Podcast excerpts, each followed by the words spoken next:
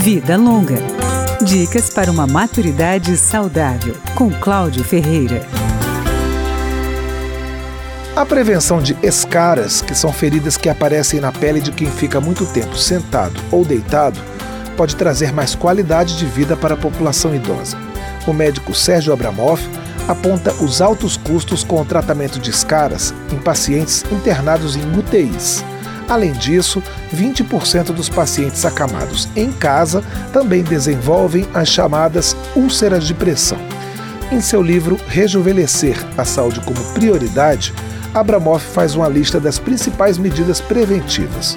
Uma delas é inspecionar diariamente a pele do idoso. Qualquer área avermelhada localizada, que não embranquece e que geralmente está sobre a parte mais destacada do osso, deve ser considerada suspeita. Outra recomendação é que o idoso acamado tome banho e faça asseio de pele com frequência. Deve também hidratar a pele, evitando água quente. Uma providência importante é tratar a incontinência urinária. Para pacientes que ficam continuamente na cama, o ideal é trocar de posição a cada duas horas. Para quem está permanentemente na cadeira de rodas, a alternância deve ser a cada hora, também existem colchões especiais e protetores de pressão.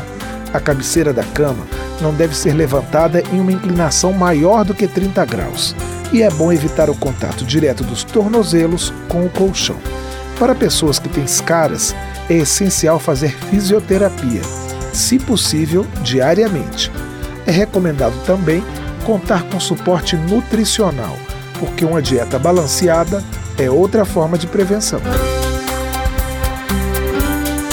Vida Longa, com Cláudio Ferreira.